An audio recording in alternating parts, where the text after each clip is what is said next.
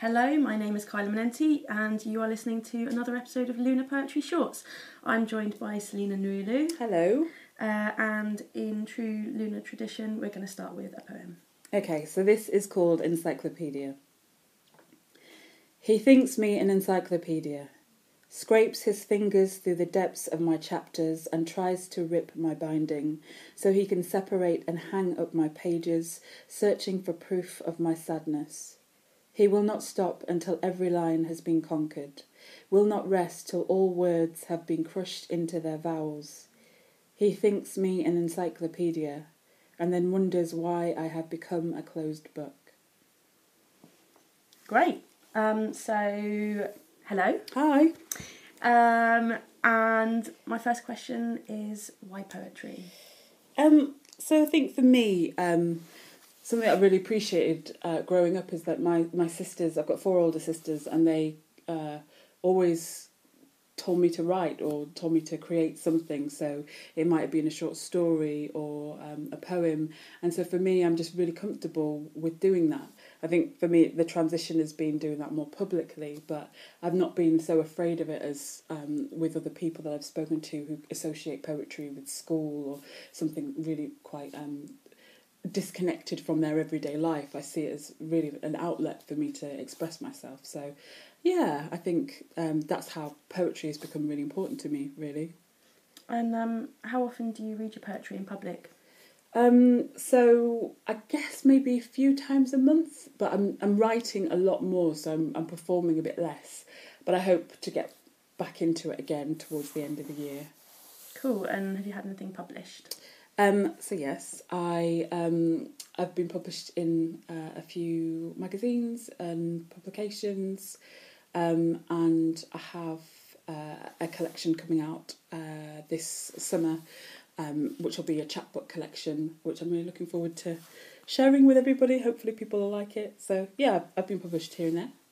Uh, and who are you? Who, who's publishing the collection? It's um, Burning Eye Books. Very cool. Excellent. Yeah. And um, I've spotted you in Lunar Poetry magazine. Actually, yeah. I've come across you. So you so you're you're familiar with Lunar Poetry. Cool. That's very good. Thank welcome, you. welcome to the podcast. Thank you very much for having me.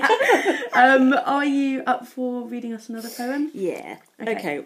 So I'll give a little intro to this. Um, so my family are from Nigeria, and um, so I often think about who I would have been if my parents had decided to come here. Um, and so this this is kind of what I'm thinking about in this poem, which is called Two Sides of a Coin. There is a girl who looks like me, walking through the streets of Lagos. She is freshly plucked mangoes and forehead beads of sweat. She is flat shoes and a head wrap on Sundays. She is a collision of patterns chasing each other. She looks like me, but her vowel sounds have shrunk. There are no Yorkshire undertones here. Instead, she speaks in half songs, rolls Igbo off her tongue like blooming hibiscus, and wears her ancestors' sayings on her chest like armour. She weaves through this downtown scene in fluid choreography. The joke thrown to a passing neighbour, the pause and smell of the pile of peppers in the market. Each act has a home in this moving composition. You can see her belonging in the sway of her hips. If you look closely enough, you can see how her shoulders sigh like mine, can hear her life in the drag of her flat feet, and feel their tendency to wonder. We both laugh with the weight and depth of a church bell. On a good day, it will throw our heads back. Sometimes I see these two versions of myself like two sides of a coin heads here, tails over there. I wonder why the coin landed on this side. I wonder which version would have laughed the most. That's great. I definitely agree with the church bell. exactly right. I think I might have just seen your head throw back a little bit then as well. I'm glad you made that connection. oh yeah, all the rest I was like, what is this about? And then I was like, yes, church bell. Um, so let's talk about your critiquing process. Do you have people that you share your writing with, or do you look for feedback from audiences?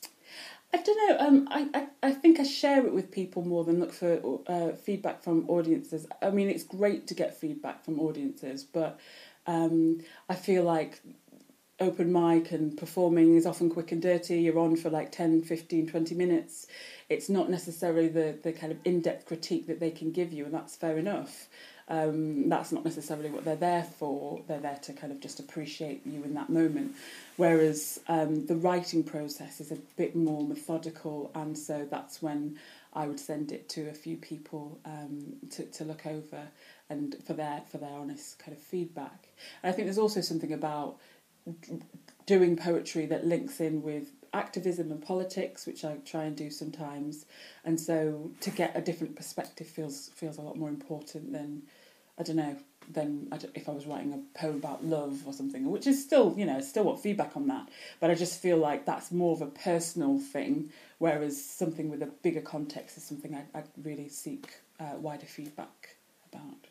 Um, and how would you like to see your writing progress? You know, I mean, I know you've got the book coming out, but Mm. would you look to do shows, Edinburgh, or Yeah, I, I think I, I think I um, for the most part want to publish books. I'd love to be surrounded by my own books if that's not a narcissistic thing to say. well, if you don't sell enough copies of the next Well, one, you might be. I'm fully expecting it to be like propping up the table and yeah, all that. I'm prepared. I've prepared myself for that.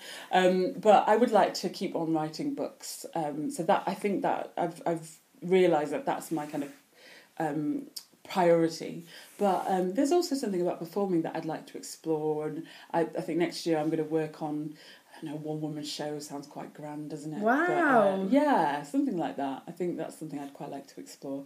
And if I do it, you know, if that goes well, then maybe see where that goes. Or if I decide I don't like it, then that's fair enough. But I guess it's all about trying it out. Next stop, the moon. Um, okay, so we are going to have our third and final poem from you now. um, Okay. If that's cool with you. Yeah. Uh, so this is called Be Silent. As Egypt shook, I checked the mirror for love handles, flicked through its featured howls in a magazine, fists punching through pixels, framed through coffee mug smears. Newspapers gave me pictures of Palestine folding in on itself, fleeing from love lost. Crumpled civilians dodged my doodles and idle to do lists.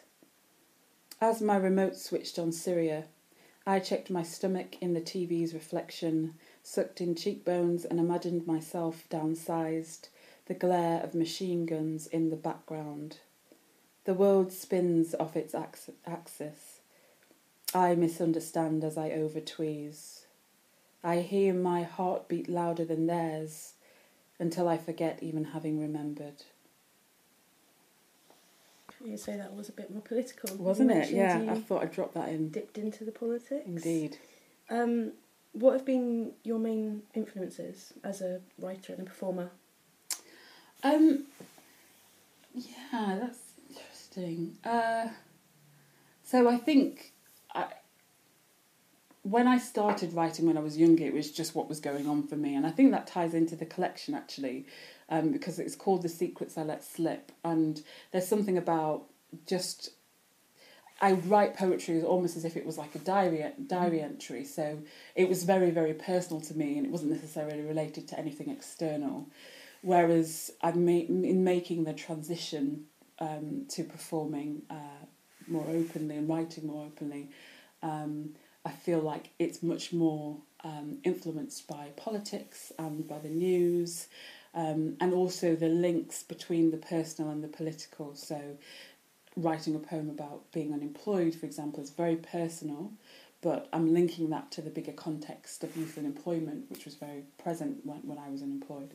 So um, I'd say a mixture of things really, but I'd say that the biggest influence is, you know, gl- global protest and pro- politics and, and social justice as well. Um, I'd say they were kind of my big big factors. Um, and finally, what would you recommend to our listeners to go out and see or read or watch? Um, I I think that there's so much out there actually that I don't want to be London centric, but because I'm in London, I know London a bit more, and you can see something every day. Um, it's it's a really exciting time.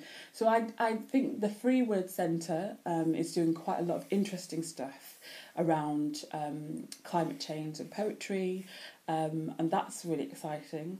Um, I'd also say that the Albany and Shoreditch Town Hall Theatre are doing some really interesting spoken word plays, which I'd really um, recommend keeping an eye on. I just saw um, a writer, a poet playwright called Selina Thompson um, at the Albany, and um, she did a um, her play called Chewing the Fat, which was about a personal play about like overeating, but it was really conversational and humorous and um, so yeah, I, I kind of yeah, I I definitely I think she's going to do some great things, brilliant things beyond what she's doing already.